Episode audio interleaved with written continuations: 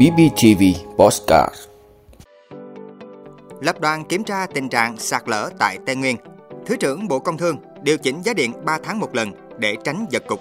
Đề xuất không lái xe liên tục quá 3 giờ ban đêm. Bắt nghi can sát hại chủ tiệm cắt tóc do mâu thuẫn tình cảm. Uống gần 2 lít nước trong vòng 20 phút, một phụ nữ 35 tuổi tử vong. Đó là những thông tin sẽ có trong 5 phút tối nay ngày 6 tháng 8 của Bosscat BBTV. Mời quý vị cùng theo dõi. Lập đoàn kiểm tra tình trạng sạt lở tại Tây Nguyên. Thưa quý vị, Thủ tướng gửi công điện yêu cầu Bộ Tài nguyên và Môi trường, Giao thông Vận tải, Công thương, Xây dựng cử đại diện tham gia đoàn kiểm tra tình trạng sạt lở tại Tây Nguyên. Đồng thời các cơ quan cử chuyên gia có kinh nghiệm hỗ trợ đánh giá mức độ an toàn hồ Đông Thanh, Lâm Đồng và Đắk Nà tiên Đắk Nông để xử lý đảm bảo an toàn. Chủ tịch tỉnh Lâm Đồng, Đắk Nông triển khai lực lượng ra soát các khu vực có nguy cơ sạt lở, sụt lún đất, đảm bảo an toàn dân cư hồ đập. Chủ tịch các tỉnh chịu trách nhiệm trước Thủ tướng nếu thiếu trách nhiệm để xảy ra sự cố. Do ảnh hưởng của giải hội tụ nhiệt đới và gió mùa Tây Nam, những ngày qua khu vực Nam Tây Nguyên mưa lớn kéo dài, nhiều khu vực sụt lún, sạt trượt đất ảnh hưởng đến người dân và giao thông. Tình trạng sụt lún, sạt đất tại khu vực thi công hồ chứa nước Đông Thanh và Đắc Tinh có nguy cơ mất an toàn. Chiều ngày 30 tháng 7, một mảng đồi trên đèo Bảo Lộc sạt xuống trụ sở cảnh sát giao thông, khiến 3 chiến sĩ hy sinh và một người dân tử vong. Đoạn đèo thuộc quốc lộ 20, tuyến đường huyết mạch từ Đông Nam Bộ đến Đà Lạt.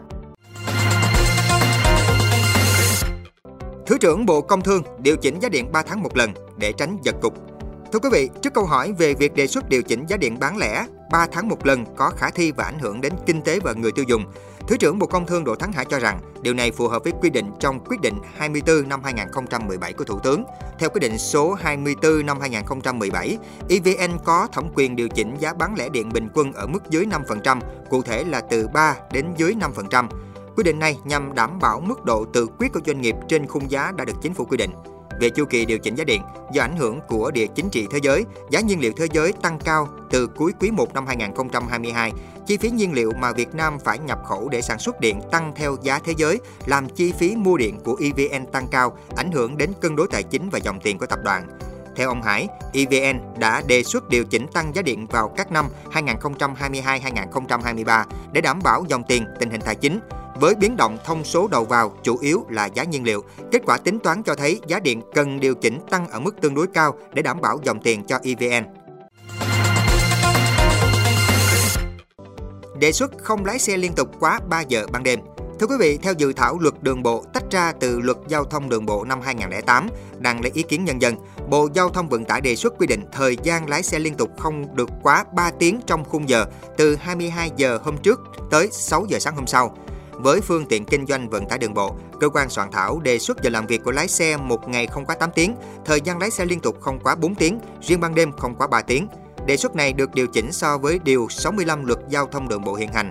Thời gian làm việc của lái xe kinh doanh vận tải không được quá 10 giờ trong một ngày, không lái xe liên tục quá 4 giờ.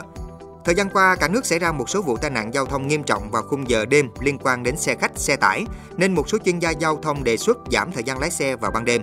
Đại diện Cục Đường bộ Việt Nam cho biết, báo cáo 6 tháng đầu năm 2023 của Cục Cảnh sát Giao thông Bộ Công an cho thấy, 80% số vụ tai nạn giao thông là do người điều khiển sử dụng rượu bia, vi phạm tốc độ, đi không đúng làn đường, không chú ý quan sát gây hậu quả đặc biệt nghiêm trọng.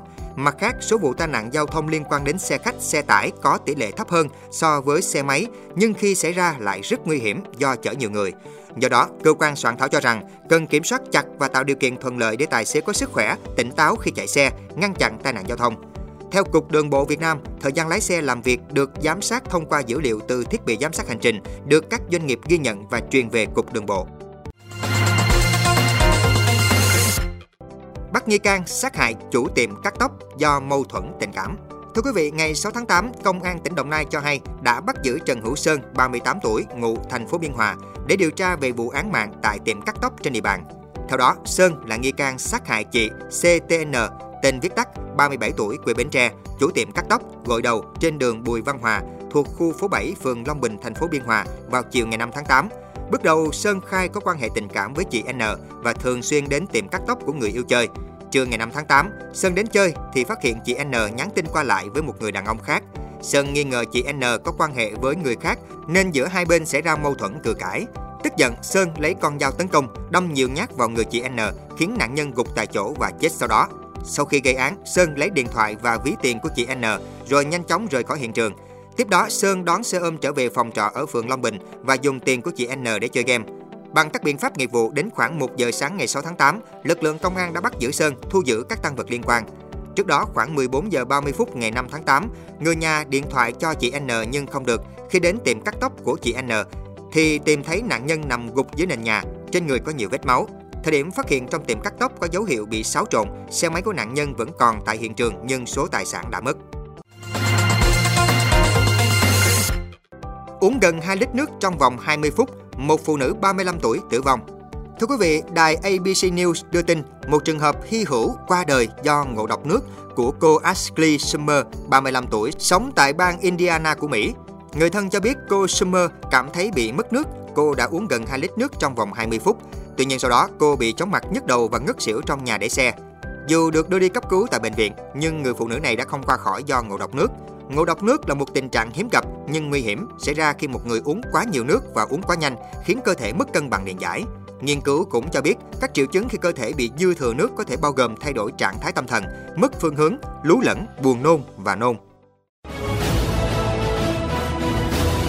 Cảm ơn quý vị đã luôn ủng hộ các chương trình của Đài Phát thanh truyền hình và báo Bình Phước. Nếu có nhu cầu đăng thông tin quảng cáo ra vặt, quý khách hàng vui lòng liên hệ phòng dịch vụ quảng cáo phát hành số điện thoại 02713 887065. BBTV, vì bạn, mỗi ngày.